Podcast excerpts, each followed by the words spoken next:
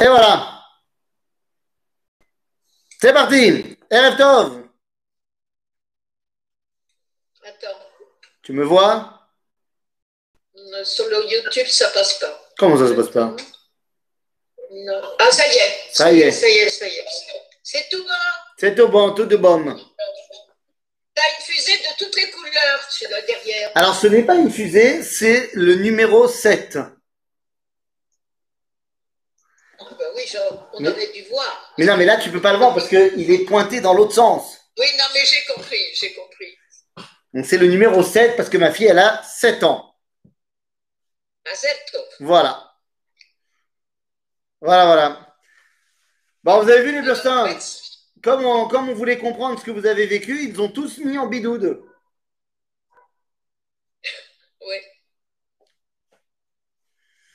Qu'est-ce qu'on va faire avec ce Séguer Qu'est-ce qu'on va faire Nounou J'ai un deuxième petit-fils qui est fiancé. Comment ça C'est Kiki Betsalel. Ma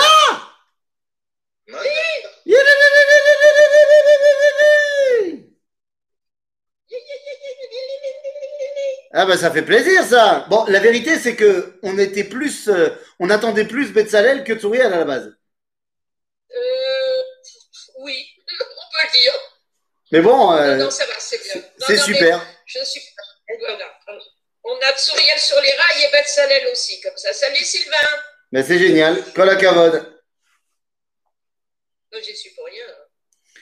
Euh, ne- n'en sois pas si sûr. Ça va, Sylvain? Très bien, et toi? Ça va? Bien, hein? Très bien. Ça va, hein? Ça va. Très très bien. Bah alors quoi, les Burstins, vous n'avez pas besoin de vous faire vacciner alors? Non, pas pour le moment.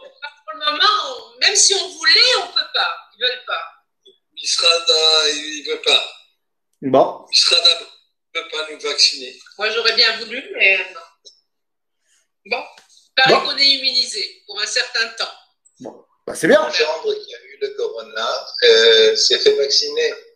Il a Qui pas- ça il a pas- Mon gendre. Ouais, Il s'est fait vacciner à, à Tel Aviv sans dire qu'il a eu le corona, parce qu'il n'était pas sûr qu'il avait des éponymes suffisamment négatifs. ouais, mais il le voit hein, sur, ton, sur notre tic. Nous, il, il rentre la Théoula Zéhout, il voit tout de suite qu'on l'a eu. Hein. Je peux pas pas, on comment peut il pas s'est le cacher. Tous les jours, il nous téléphonait, je peux te dire, on peut pas le cacher. Hein. non, on fera, on fera une sérologie dans quelques temps, dans un mois, et puis c'est tout. Ouais. Ouais, comme moi, dans, il faut, euh, dans six mois. Ça, dure- ça dure à peu près 6-7 mois là, quand tu as eu des. D'après Non, d'après ce pas- que- Je le d'après ce- ferai après. Mais quoi, mais vous aurez quand même, vous aurez quand même votre passeport vert?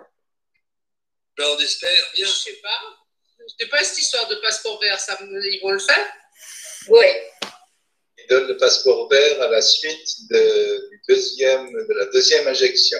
Oui, mais celui qui a, celui qui n'a pas été vacciné parce qu'il a eu le corona, il aura le passeport quand même? Ouais, non. L'OIEDR. On n'en sait rien du tout. On n'en sait rien. On n'en sait rien du tout. Alors j'irai sans passeport. Nounou. C'est comme ça. Et t'as- Oui. Avant que tu commences, Oui, dis-moi. nous as donné le numéro de téléphone de ta femme. Ah, je ne l'ai pas donné?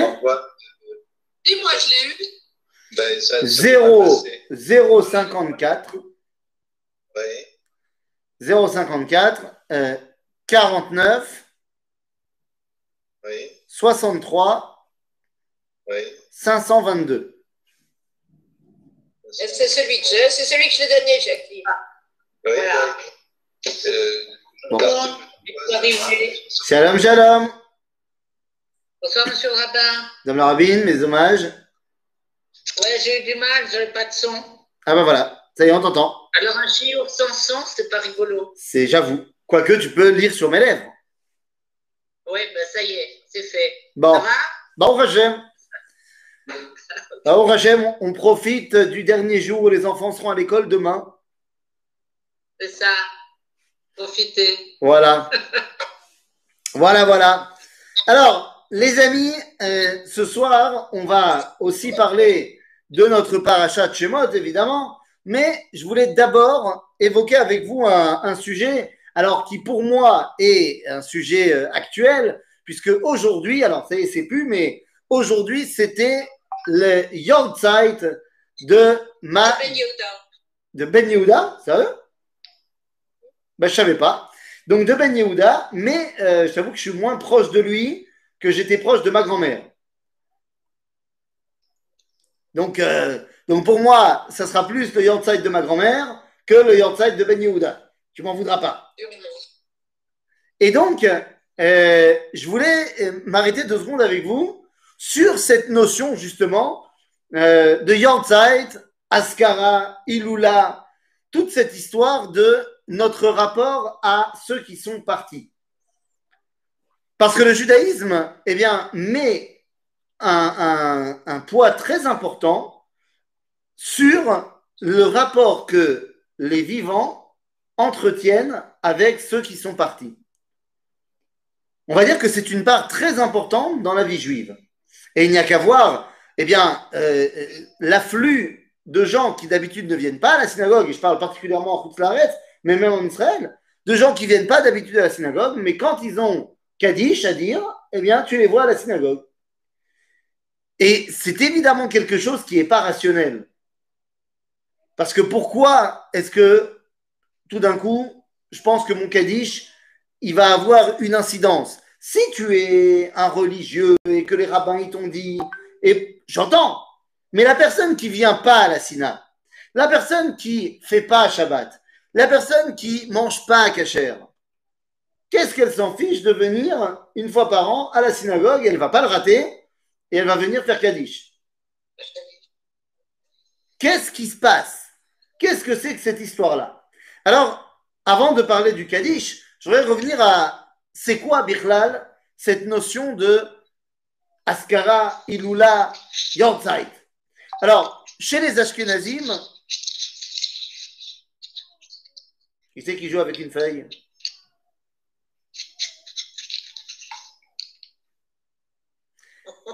Je ne sais pas. Alors, chez les Ashkenazim, c'est pas compliqué. On se foule pas. La terminologie est très simple. On appelle ça Yortzeit. Hein, Yortzeit, ça veut dire quoi? Littéralement, Le temps, le temps. l'année. L'année. Le temps de l'année. L'année. L'année. Le temps de l'année. C'est au moins c'est parvé. Ça ne veut rien dire d'autre que, on va dire, le, repère temporel. Alors que si vous allez chez les Sfaradim, eh bien, ça va varier. On va appeler soit une Askara, soit une Ilula. En général, on va parler de Askara pour les proches, les grands-parents, ainsi de suite, et de Ilula pour les grands rabbins. Je ne suis pas d'accord. Je ne suis pas d'accord. Pour la raison très simple que pour moi, il n'y a aucune différence entre rabbin et proches grands-parents. Les deux peuvent bénéficier d'une askara comme ils peuvent bénéficier d'une iloula. Et en fait, il va simplement falloir essayer de comprendre quelle est la différence entre les deux pour comprendre quels sont chacun des deux, pour comprendre pourquoi on a besoin des deux. Alors, d'abord, on va faire le plus simple. Askara. Askara vient du mot L'askir. l'iskor, se rappeler. Donc la askara nous rattache au passé. C'est-à-dire que lorsqu'on parle d'une askara, eh bien, on va se rattacher tout simplement. Voilà, il y a une des élèves de ma femme qui croyait que c'était un cours de course. Eh bien, ça ne l'est pas. Euh, donc euh, voilà, je ne sais pas si elle va rester avec nous ou elle ne va pas rester avec nous, mais euh, j'ai pas prévu de faire des exercices euh, euh, physiques pendant notre cours. En tout cas, une askara, c'est référence au passé. C'est-à-dire, eh bien, je vais regarder ce que la personne m'a légué. Et donc, ben, très souvent, dans les askarot, on va euh, rappeler des histoires, rappeler des événements, rappeler des enseignements. mais du passé. La Iloula, c'est complètement l'inverse. La Iloula vient du mot Allez. Alel, les Halot, Illa. C'est-à-dire que Iloula, c'est la notion de la Halot, la notion de monter. Mais la question, c'est qui monte? Est-ce qu'on parle du défunt? On aurait plus tendance à dire que justement, sa Neshama, elle descend, pour nous dire un petit coucou. Qui donc monte pendant la Iloula? C'est moi. C'est-à-dire que la Iloula, c'est se servir de ce que la personne a légué pour avancer, pour nous élever. Quand vous parlez de la Iloula de Rabbi Shimon Bar Yochai, c'est la plus connue peut-être, Iloula des Rajbi, la Baomer, tout ça, eh bien, la Iloula, c'est parce que grâce à l'enseignement du Zohar, eh bien, on s'élève dans notre quotidien. En d'autres termes, la Haskara est tournée vers le passé, alors que la Iloula est tournée vers l'avenir. Ok? Maintenant, où est ma place dans tout ça? Eh bien, ma place, elle est très simple. En vérité, moi qui fais la Haskara ou la Iloula, je suis le témoin. Vous savez, dans une course de relais, il y a le témoin, c'est-à-dire le bâton en bois, et il y a un mec qui court qui va le donner à un autre mec qui va continuer. Eh bien, en fait, le mec qui court avant, c'est la Haskara. Le mec qui court après, c'est la Iloula. Et moi, je suis le témoin au milieu. En d'autres termes, j'ai besoin des deux. Parce que je ne peux pas faire de Iloula s'il n'y a pas de Haskara. Mais une Haskara toute seule, je ne vais pas dire que ça ne sert à rien. Mais on a raté le truc. On a raté le truc parce que l'objectif est de grandir. Grâce à la personne qui nous a quittés, l'objectif est de grandir. Donc en fait, c'est regarder en arrière pour construire l'avant. Et c'est ça la notion d'une importance capitale de dire le Kaddish le jour du Yortzeit. Lama, Makara. Alors on va dire, parce que c'est le moment où, eh bien, on peut euh, faire Nachat à la Neshume. Enfin, un peu de Noches à la Neshume qui est là-haut. Bon, j'entends bien, mais vous comprenez bien que la Neshama, elle se porte très bien, quoi qu'il arrive. C'est-à-dire que je fasse Kaddish ou que je ne fasse pas Kaddish, dans le monde des Neshamot, elle est avec ses potes, euh, elle n'a aucun problème. Mais le fait que je dise Kaddish, qu'est-ce que ça veut dire? Mais D'abord, il faudrait peut-être se poser la question, ça veut dire quoi le Kaddish? On en fait toute une histoire du Kaddish. Mais tous les gens qui disent Kaddish, ils savent pas ce que ça veut dire le Kaddish. Ils savent pas ce que ça représente. Sans rentrer dans le détail de chaque mot. Le début du Kaddish, Yidgadal ve'idkadash shemei rabba, ça fait référence à un verset du Tanakh. Ça fait référence à un verset du Tanakh dans le livre de Yecheskel, qui nous dit qu'Akadosh Baruch Hu, il a un objectif. Cet objectif, c'est Vehit gadilti, kadishti. C'est-à-dire que le Hidgadal, vehit kadash, c'est la reprise du verset. Dieu, il veut grandir et être sanctifié aux yeux des nations, aux yeux du monde. Sauf que par l'intermédiaire de qui il va être sanctifié et il va être grandi Eh bien, par l'intermédiaire du peuple juif. Ainsi, le moment où je fais Kaddish pour quelqu'un qui est parti, le moment où je dis Gadal Shemei Rabba, eh bien, je suis en train tout simplement de proclamer que la personne qui est partie, elle a tracé un chemin et que j'ai envie de continuer son chemin pour arriver au dévoilement de Dieu. Et pas que pour moi, mais pour le monde entier. Ainsi, le moment où je dis Kaddish, eh bien, je m'inscris moi dans la continuité de cette fameuse charchérette dont on parle tout le temps, de cette chaîne qu'on évoque tout le temps. C'est en fait à cela que sert le Kaddish. Alors, quand c'est un Kaddish personnel, Yortzai, Taskara, Ilula, ça va me rattacher à la chaîne de ma famille. Mais lorsque je fais Kaddish dans la Tfila, quand je suis le Chazan et que je fais le Kaddish, c'est pour me rattacher à la destinée collective du peuple juif, Abraham, Yitzhak, Yaakov, toutes les générations du Ham Israël, et les projeter vers toutes les générations futures. En fait, rien n'empêche les femmes de faire Kaddish. Eh, Rien n'empêche les femmes de faire Kaddish euh, en tant que telles. Elles n'ont simplement pas le poids dans le minyan. Non. non, Donc, non.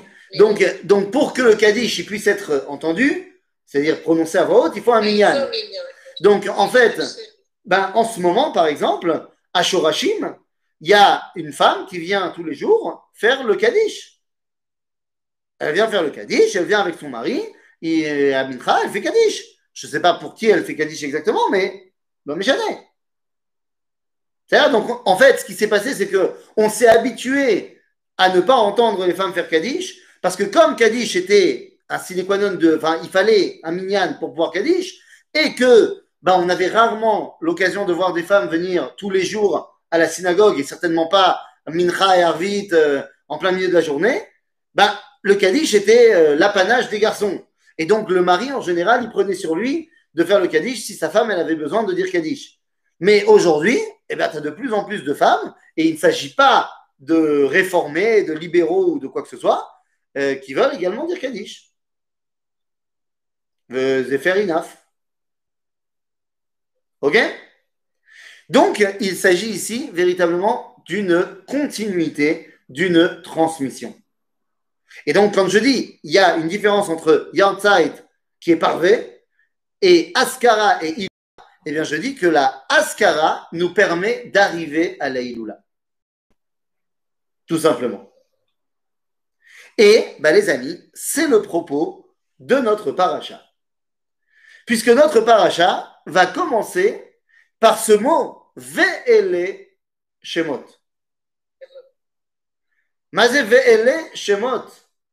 Ve'ele, eh bien, nous dira le Talmud, à chaque fois qu'on dit Ve'ele, ça rajoute par rapport à ce qui a été dit avant. Et lorsqu'on dit simplement Ele, ça vient annuler ce qu'il y avait avant. Le fait qu'on nous parle de Ve'ele Shemot Bene Israël Abaïm Mitzrayma, eh bien, ça montre que l'histoire qui va se jouer maintenant, eh bien, c'est la suite de l'histoire qui s'est jouée avant. Vous allez me dire, bah oui, bah ça va. J'avais pas besoin que tu me dises VLE. Je lis le texte, je vois bien que c'est la suite. Oui, mais l'histoire d'avant était l'histoire des Avot. Bereshit, c'est l'histoire des Avot. Shemot, c'est l'histoire des Banim. Quelle est la différence entre Avot ou Banim? On l'a dit très souvent, donc euh, ça va, vous le savez maintenant. Avot, définition de Avot? Les Plus- pères. Oh, Non, j'ai- oh, euh, oh, euh, les amis, euh, hein, on, on- on- on- on a dépassé ça. Vous n'allez pas me dire que Avot, ça veut dire les papas. Ça, euh, ça c'est quand vous étiez en Ulpan euh, Rama Aleph. Non, non, non. Les Avot, pas une traduction, pas une traduction, une définition. Les Avot, c'est ceux qui vivent dans l'espoir de la réalisation d'une promesse que eux ne vont pas se réaliser. Ok? C'est une définition simple. Avot égale je vis dans l'espoir de la réalisation d'une promesse dont je sais qu'elle ne se réalisera pas de mon vivant. Voilà la définition de Avot.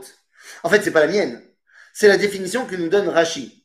Rashi, dans la paracha de la semaine prochaine, va nous dire Vaera el Avraham el Yitzhak el Yaakov be'el Shaddai. Ushmi Hashem lo nodati lahem. Rashi nous dit euh, c'est qui? Avraham, Yitzhak et Yaakov? Il disait Avot.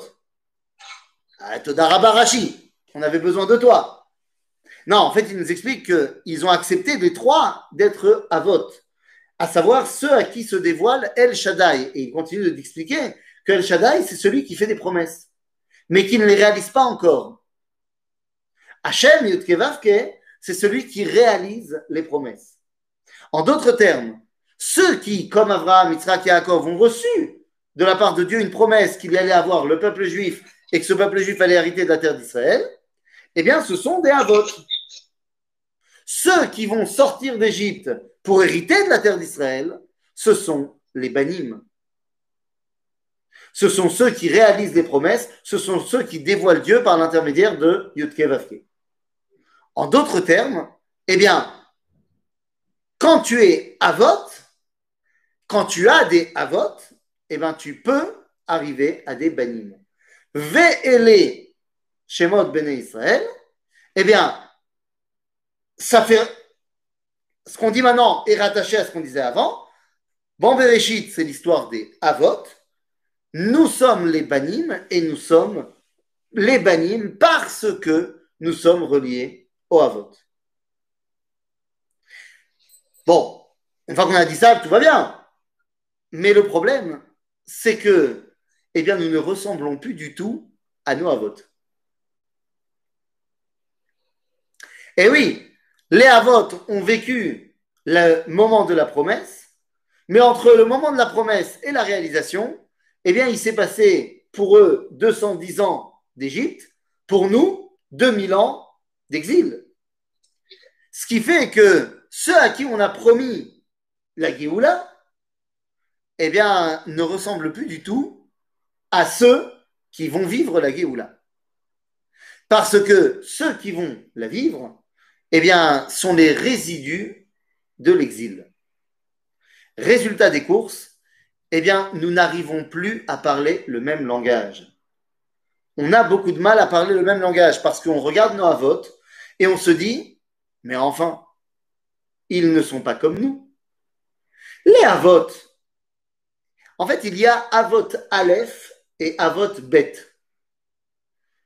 Prenons un exemple très concret il y a Avraham, Yitzhak, Yaakov, et puis il y a, je sais pas, la génération de 100 ans après Yaakov. C'est-à-dire 100 ans avant Moshe. Ils sont en Égypte, ces mecs-là. Mais ils n'ont plus rien à voir avec Avraham, Yitzhak, Yaakov. Ils n'ont rien à voir non plus avec la génération de Moshe. Le Mashiach est la réincarnation qui? Cher Rav. Ah, le Mashiach est la réincarnation de qui? Cher Rav euh, C'est une très bonne question, mais pourquoi vous voulez qu'il soit d'Afka la réincarnation de quelqu'un? Il ne peut pas être euh, pas la réincarnation de quelqu'un? Il ne peut pas faire son boulot, tout simplement? Ok? Pour ce qui est de ma chère Ben Yosef, eh bien, on nous, dit de plein de gens qu'ils sont Prinat ma chère Ben Yosef, qu'ils ont les qualités qu'on attend de ma chère Ben Yosef. Ça ne veut pas dire que c'est à chaque fois réincarnation d'eux. Bekitsour, donc ce que je suis en train de vous dire, c'est que les Avot et les Banim ne se ressemblent pas. Et donc, on a beaucoup de mal à faire le trait d'union. Parce que les Avot, puisqu'ils vivaient la promesse, eh bien, ils se sont accrochés à la promesse. Mais s'accrocher à la promesse, c'était parce qu'ils ne pouvaient pas s'accrocher à autre chose. Puisque si on a bien compris, les Avot, ben, sont ceux qui vivent pendant l'exil. Les banim sont ceux qui vivent la résurrection. Oui, mais un juif pendant l'exil, ça ressemble à quoi? Ben, Ça ressemble à un rabbin. Demandez à n'importe quel non-juif, un petit peu antisémite sur les bords, et qui sait plus ou moins bien caricaturer et dessiner, et demande-lui de vous dessiner un juif. Bon, il y en a un, il a demandé de dessiner un mouton et il a dessiné une boîte. Mais si tu demandes à un bon, un bon juif, un bon non-juif, un euh, frisant d'antisémitisme, tu lui demandes de dessiner un juif, au-delà du gros nez, qu'est-ce qu'il va dessiner? Une barbe et un chapeau. Ben voilà, un cousin à Rabbi Jacob. Ben oui, parce que dans la conscience collective, tant du peuple juif que des nations, un juif, c'est un rabbin. Ah, si c'est pas un rabbin, il est copain avec le rabbin. D'ailleurs, vous savez bien comment les musulmans nous ont appelés. Les Doumis. Non, ça, c'était pas notre nom, c'était notre statut. Yehoud? Alors non, Yehoud, c'est beaucoup plus récent. C'est à partir du moment où ils ont commencé à nous mépriser. Mais il faut savoir que les musulmans n'ont pas toujours méprisé les juifs. Ça ne veut pas dire qu'ils étaient leurs meilleurs copains, mais ils n'ont pas forcément méprisé. Il y avait un titre honorifique qui était donné au peuple juif. C'était, et je m'excuse pour mon accent euh, arabe à couper au couteau, c'était Amal Kitab. Ce qui veut dire, Bien sûr. en, en, en bon yiddish, le peuple du livre. Oui. Am Sefer. Ok? Am el Kitab. Bon, Josie, c'est le moment où tu dois me dire que j'ai mal prononcé et que tu prononces mieux, toi. Non, tu prononces pas du tout bien. Alors vas-y, dis-moi. Je comprends pas du tout le terme. Ah ben voilà, euh, ça, ça va être de ma faute maintenant. Ah là là. Ah, ah, c'est le peuple, ah. Oui, et comment on dit un livre? Ça dure. Ouais, ben alors on parle pas le même arabe alors. Non, non, moi je connais pas ton arabe à toi. Ben attends, moi j'ai, moi j'ai appris l'arabe en Pologne. Écoute, enfin. Mais en arabe, un livre, c'est ça dure. Bon, ben alors euh, c'est pas, euh, c'est pas les, la- l'arabe de la Tunisie et l'arabe de la péninsule arabique, c'est pas le même. C'est pas le même. C'est sûr. C'est En sûr. plus, c'est vrai. Bekitsour, le peuple du livre. Pourquoi? Pourquoi le peuple du livre? Ah, Parce qu'on se baladait toujours avec des livres. On se baladait toujours avec des Ça a livres. Donc, euh, Torah? ça peut pas être un rapport avec la Torah. Parce que pour eux, on l'a falsifié, la Torah. La Bible, non? Non, ça- mais ça peut pas être en rapport avec la Bible. Parce que, d'après eux, on a falsifié la Bible. Puisque la vraie Bible, c'est le Coran. Donc ça peut pas être un, un éloge de dire qu'on est ceux qui ont falsifié. Mais comme on nous voyait tout le temps avec des bouquins à la main, ben on est devenu le peuple du livre. Maintenant, c'est qui qui avait les bouquins à la main? C'était les rabbins. Ah, ça y est. Donc- non, pas vrai. Comment ça, non? Oh, Quoi? Oui Quoi? Il est là, il est là, on t'avais disparu. T'avais disparu. Pardon. Revenu. Je suis revenu. Salut. Je dis, les seuls qui avaient des bouquins, c'était des rabbins.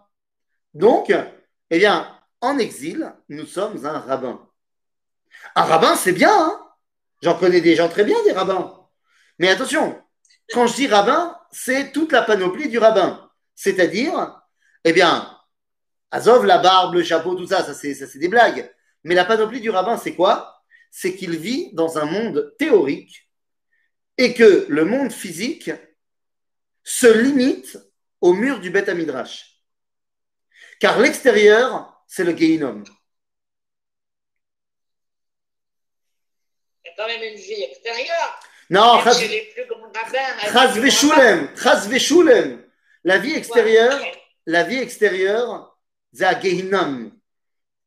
C'est l'enfer sur terre. Alors effectivement, il faut quand même que j'aille au travail, il faut quand même que j'aille euh, euh, un peu de parnoussé, un peu de parnoussé, tout ça, mais mais c'est pas la vie ça. Ça c'est ça c'est parce qu'on n'a pas le choix. C'est l'idéologie dans laquelle on s'est euh, on s'est retrouvé pendant près de 2000 ans. Est-ce que tu as déjà entendu un rabbin, il y a 1000 ans, parler en disant qu'il y avait une valeur intrinsèque à aller travailler? Non, il faut aller travailler parce que sinon tu ne peux pas manger. Mais ce n'est pas du tout quelque chose d'important en soi. Ainsi, il y a dans, dans les sirotes de, de l'écouter Moharan, de Rabbi Nachman de Breslav, il dit que il a entendu un jour deux juifs se disputer sur la notion de Olam Hazeh et Olam Haba. Et il a dit qu'il fallait une émouna très forte pour penser qu'il y avait Olam Hazeh. Il faut vraiment faire preuve d'une grande émouna pour croire dans le Olam. Il dit Olam Haba, il n'y a pas de doute qu'il y a. Parce que nos sages dans le Talmud, ils ont dit Kol Israël Shlem le Olam Haba. Donc il a dit Olam Haba, c'est sûr qu'il y a. Mais dire que ça existe Olam psh, il faut une grande émouna. Parce que ce qu'il y a dehors là, c'est un Gehinom. C'est-à-dire trouver un monde dans lequel il y a, eh bien, j'ai envie de dire, une vie normale, où il n'y a pas la persécution constante, où il n'y a pas la volonté constante de te faire oublier qui tu es, et ainsi de suite, eh bien ça, pendant l'exil, c'est quelque chose qu'on ne connaissait pas. Et donc, on a créé de toutes pièces deux sortes de ghettos. On a créé d'abord un ghetto matériel, et je ne parle pas du tout de la Shoah. Je vous rappelle 1500, euh, si je ne me trompe pas, 15 ou 17, le premier ghetto à Venise. Venise, Venise. Eh oui, le ghetto, c'était le nom du quartier avant que les juifs, euh, ils, ils appellent ça un ghetto. Le ghetto. C'est-à-dire, on s'enferme pour être protégé. À la dire vrai, vous avez bien compris que le premier ghetto, il n'était pas à Venise. Le premier ghetto, il était à Goshen, là où Yosef nous a mis pour être bien à l'écart des Égyptiens. Donc ça, c'est le ghetto physique. Mais nous créons également un ghetto spirituel et mental. C'est-à-dire que nous nous mettons des barrières pour nous dire, là, on a le droit d'aller, et là, on n'a pas le droit d'aller. Et pour que vous compreniez bien cela, je voudrais qu'on étudie ensemble, et, et- et vous allez voir à quel point c'est totalement notre paracha. C'est la raison pour laquelle les Bnei Israël, ils n'arrivent pas à accepter Moshe. Parce que dans notre paracha, les Bnei Israël, ils n'acceptent pas Moshe au début. Et donc, je vais vous lire un tout petit passage, mais comme d'habitude, eh bien, j'ai laissé le livre sur l'autre table, donc deux secondes.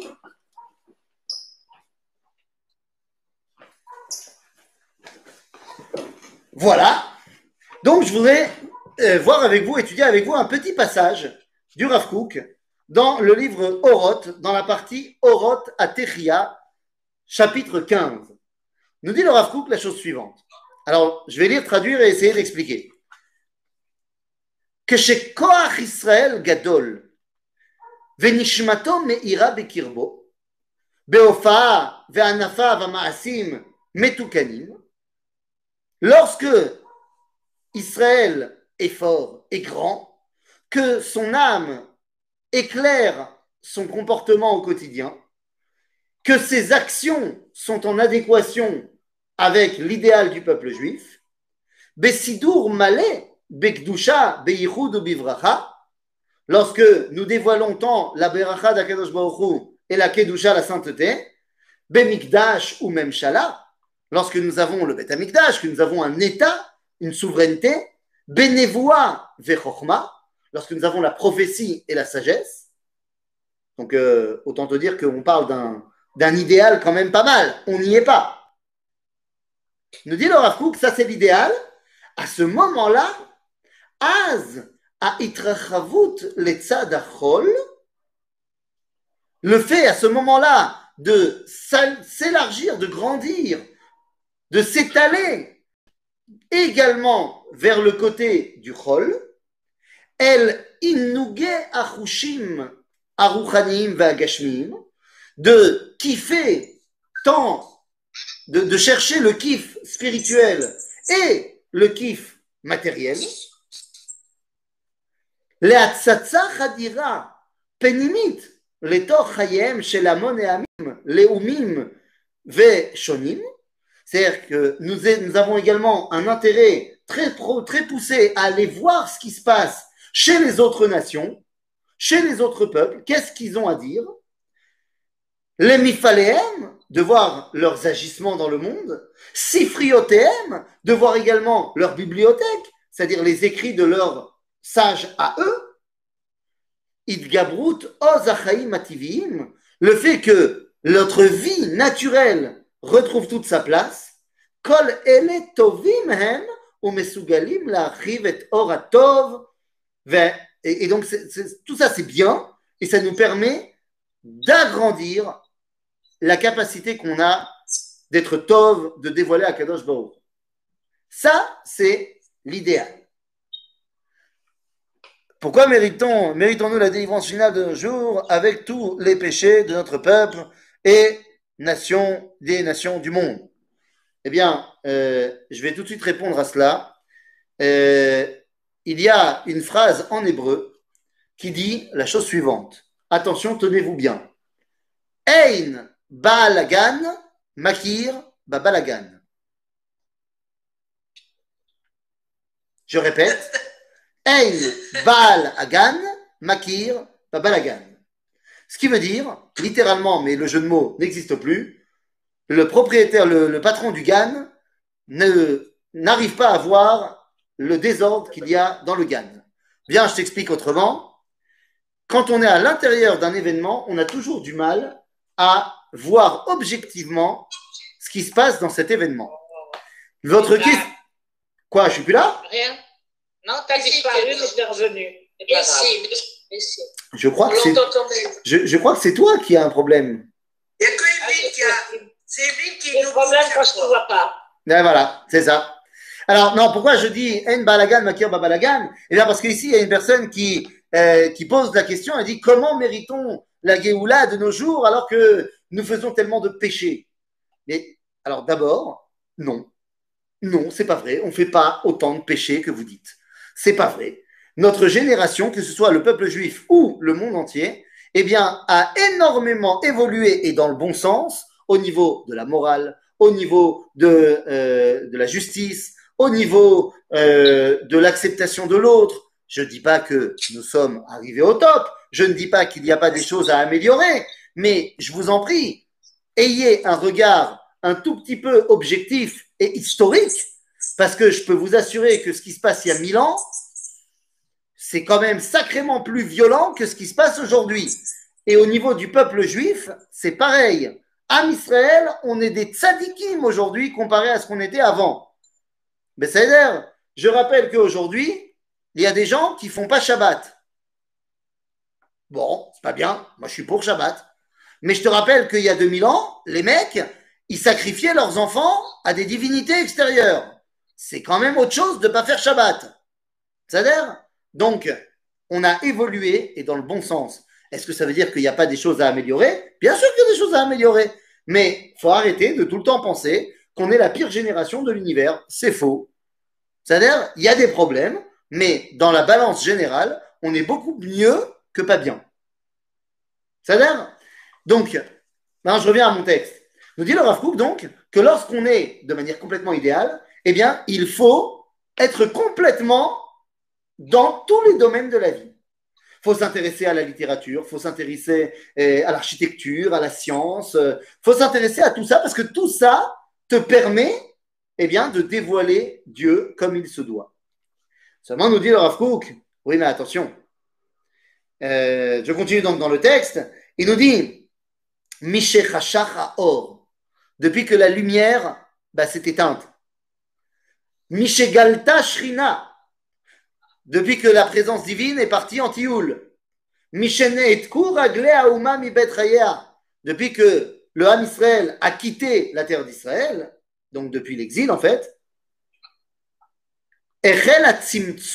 Liot Nitba. Nous avons été obligés de nous rétrécir. Nous avons été obligés de nous rétrécir. Kol Oz Chiloni. À ce moment-là, pendant l'exil, toute euh, force du monde du Chol, donc Kol Oz Chiloni, Alun Liot Leroetz, risque de nous faire tomber. En vérité, c'est pas très compliqué. Pendant l'exil, un mec qui abandonnait deux secondes le rabbin et qui allait euh, voir ce qui se passe dans la grande ville, ben, je pense que c'est pas à vous que je vais apprendre ce qu'est le film Un violon sur le toit. Ni la pièce de théâtre non plus. Vous vous rappelez de cette scène de, où il y a la chanson Tradition Et je ne vais pas vous faire l'affront de, de la rechanter. Tradition Tradition. Hein, tradition. T'as la première fille qui, Rahmana Litzlan, elle se marie avec le garçon qui a un bon parti, qui a un, qui a un yeshiva Boucher, Hamoud. Bon, il travaille dans le, dans les shtetl, mais il est Hamoud, Yereshamaim, et, qu'on connaît depuis toujours. Sauf que euh, ça s'est pas fait comme il fallait faire. Normalement, il fallait faire un cheder. La deuxième sœur, la deuxième sœur, elle, a trouvé un autre garçon. Bon, il est encore juif, tu me diras. Mais c'est plus vraiment le bachour du shtetl qui est Reshumaim. Et la troisième sœur, puisqu'elle est partie dans la grande ville, elle a aussi trouvé un goy. Plus tu sors des murs du ghetto, plus c'est dangereux durant l'exil. Et je répète, durant l'exil. Et à ce moment-là, pendant l'exil, Yofi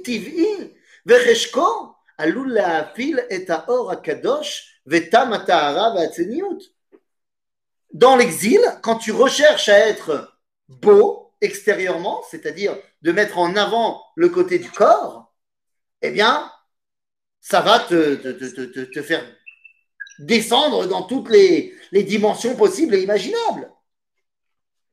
Et à ce moment-là, nous dit le Rav Kook, dans cette condition d'exil profond, Kol Marshava, Shelo Nidgadela Kula Bemachane Israël, Yechola Laaros et Seder Haemuna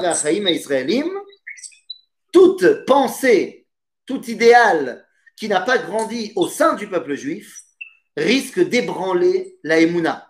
Je ne sais pas si vous voulez que je vous donne des exemples. Euh, on peut parler euh, des, nouvelles, découvertes scientifiques de la Renaissance. On peut parler euh, du panthéisme de Spinoza. On peut parler, je ne sais pas moi, du marxisme. On peut parler, et, d'autres, j'en passe, si infinité. Bekitsour, voilà la situation de l'exil face à la situation idéale qu'on a dépeinte tout à l'heure. Mais le Rav Kook nous dit aval, euh. Hein, aval, lorsque la Géoula commence, Atrum, Akatsar, Bagalout, Oler ou Mitrachev. כמידת ישועתן של ישראל, שהולכת ואורה קמעה קמעה. Dit le Rav Kook, pendant l'exil, rapetissez. Pendant l'état d'idéal, aussi grand que possible. Lorsqu'on passe de l'un à l'autre, eh bien, on recommence à tout simplement redonner de l'importance petit à petit à tous les événements, à tous les éléments du rôle, à tous les éléments du monde. Les amis, qu'est-ce que ça veut dire? Eh bien, ça veut dire que lorsque la génération des Banim commence à vouloir prendre sa place et qui a donc envie de retrouver pas seulement le Beth Midrash, mais de sortir à l'extérieur du Beth Midrash, il regarde les Avot et se dit Zélo c'est vieux le Beth Midrash. Moi, je vais sortir. Et les Banim ne comprennent plus les Avot. Et les Avot sont déçus des Banim. Parce qu'ils se disent, ils ne continuent pas du tout ce que moi j'ai donné. Et donc, il semble que la chaîne se brise. Il semble que le témoin ne passe pas. À ce moment-là, on a besoin de quelqu'un pour venir dire, mais non, t'as pas compris. Ils ne parlent juste pas le même langage, mais en fait, ils disent la même chose.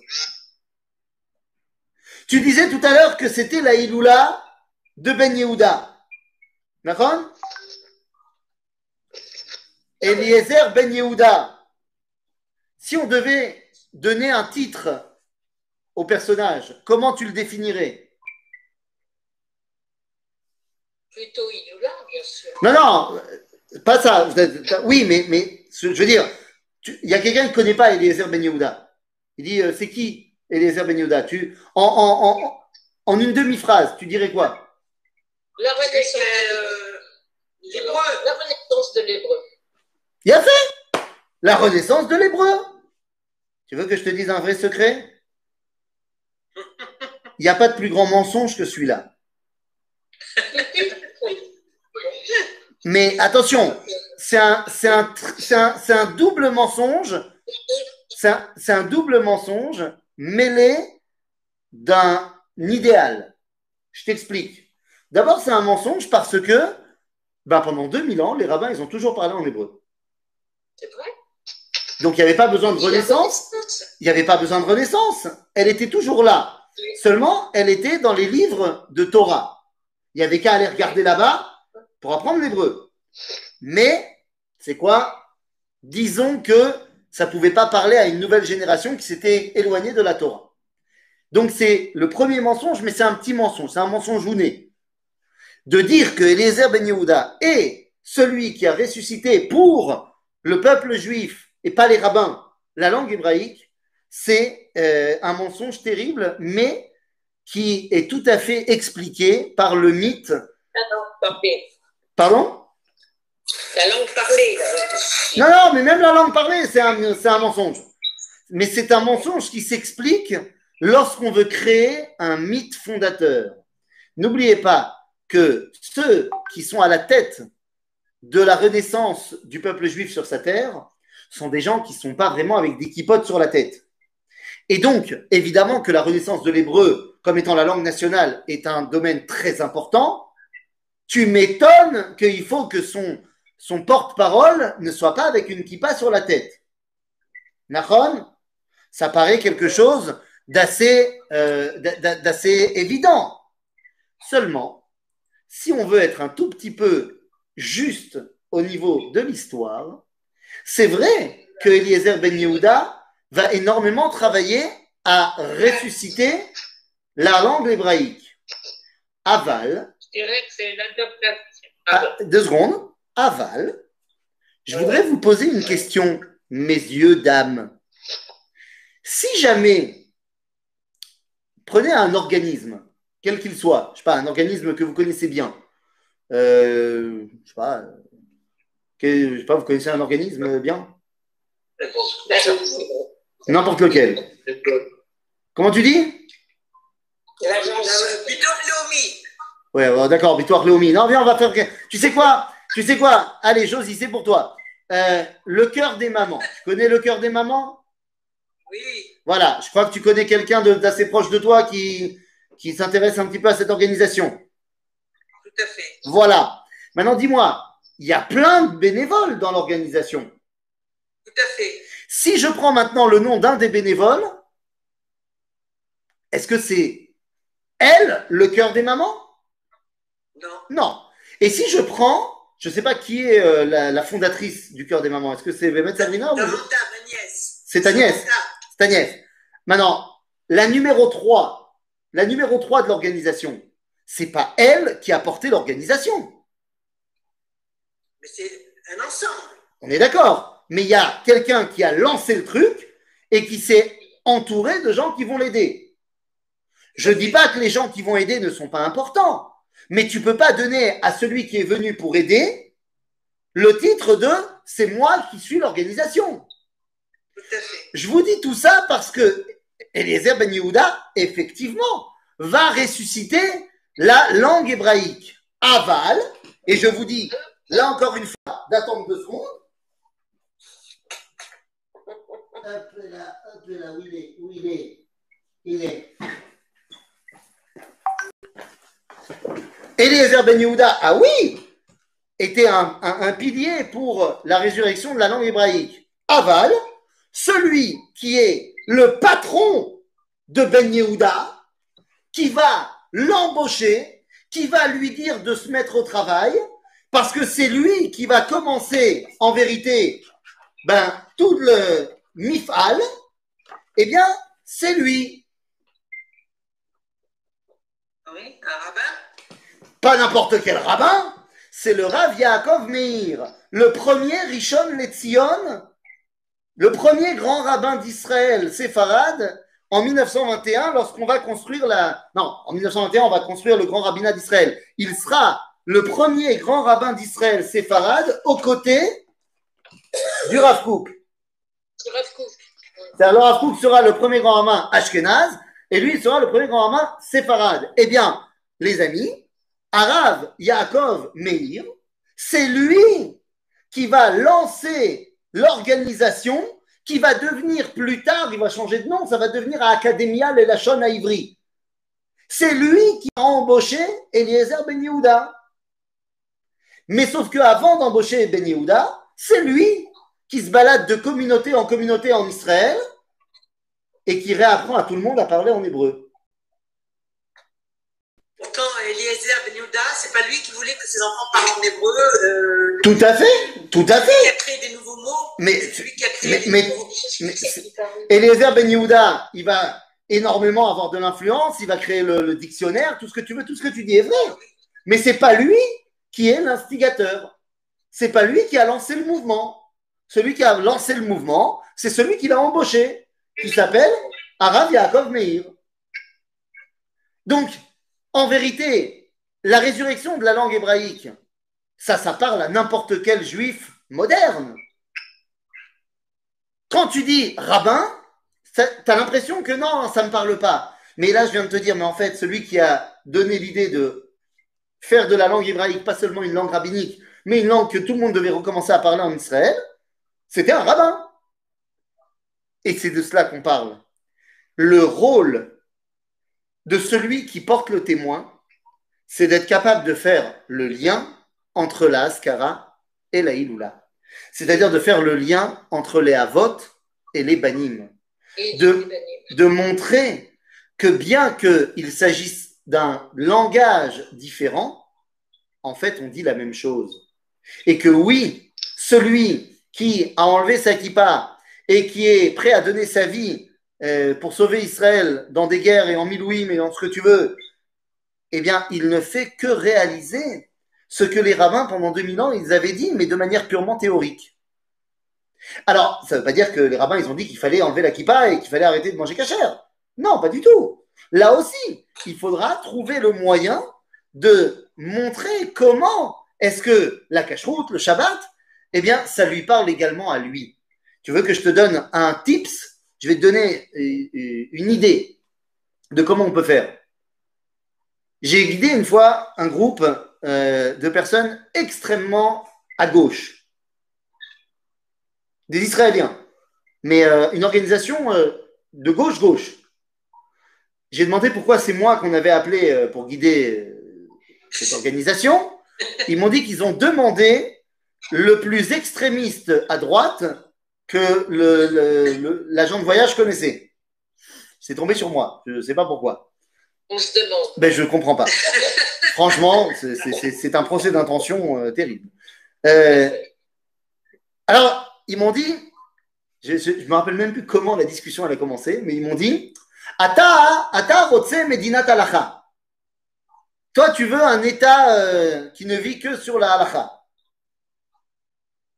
Je lui dis non, euh, moi je veux un État euh, démocratique. Elle dit non, c'est pas vrai.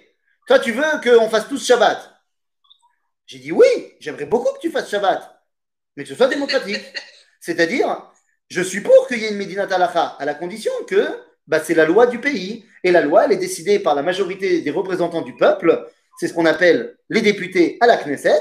Si demain, il y a une majorité de députés qui votent pour des lois religieuses, eh bien, ça voudra tout simplement dire que la majorité des juifs, ils ont élu une majorité de députés qui veulent des lois comme ça. Donc, je suis pour la démographie et la démocratie. Alors, ils ne savaient pas trop où se passer.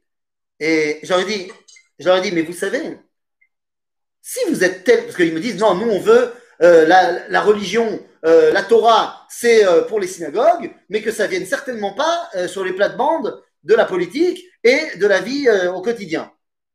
J'ai dit, mais moi, j'entends ce que vous dites. Et pourtant, vous n'êtes pas en accord avec vos paroles. Il me dit, comment ça? Au contraire, c'est vous les religieux qui êtes très souvent en désaccord euh, dans les faits, et dans, entre les actes et les paroles. Je dis, bah, je ne sais pas les religieux, mais je vais vous poser une question. Vous savez qu'il y a une loi à la Knesset, c'est une loi de l'État d'Israël, qui fait que la langue officielle de l'État, c'est l'hébreu. Ils disent, bah oui, évidemment, c'est la langue nationale. Je dis, d'accord. Vous savez qu'il y a aussi une loi à la Knesset, une loi de l'État d'Israël, qui oblige les enfants à aller à l'école. Je dis, bah évidemment. Et vous savez que dans la loi, eh bien, l'école est obligée d'enseigner l'hébreu. En Israël, je parle. Hein. Ça fait partie de l'imoudé al-liba. Tu es obligé d'enseigner l'hébreu. Et ils me disent, bah évidemment. Mais pas seulement enseigner l'hébreu, il faut aussi qu'ils connaissent euh, la Torah. Ah non, Il n'y a, il y a pas de loi qui oblige d'enseigner la Torah. C'est pas vrai. Ah bon? Mais il y a une loi qui oblige d'enseigner l'hébreu. Comme il y a une loi qui oblige d'enseigner les mathématiques. Mais si tu veux pas enseigner la Torah dans une école euh, publique, tu peux ne pas enseigner la Torah.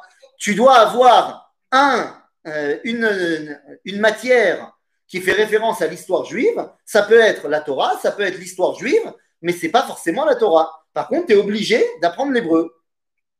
Bon, ils m'ont dit, bah évidemment, mais quel est le problème? Je dis, mais aucun problème. Il faut juste savoir que lorsque les enfants ils vont apprendre l'hébreu, ils font une mitzvah. Et comment ça, une mitzvah Ben oui. Parler hébreu, regardez dans le livre des mitzvot du Ramban, c'est une mitzvah. Comment ça, c'est une mitzvah? Ben oui. Parce que le judaïsme n'est pas une religion de synagogue, mais c'est tout simplement le code de la vie du peuple juif sur sa terre. Donc parler hébreu, c'est être religieux. Habiter en Israël, c'est faire une mitzvah. Ils ne savaient pas, pas où se mettre.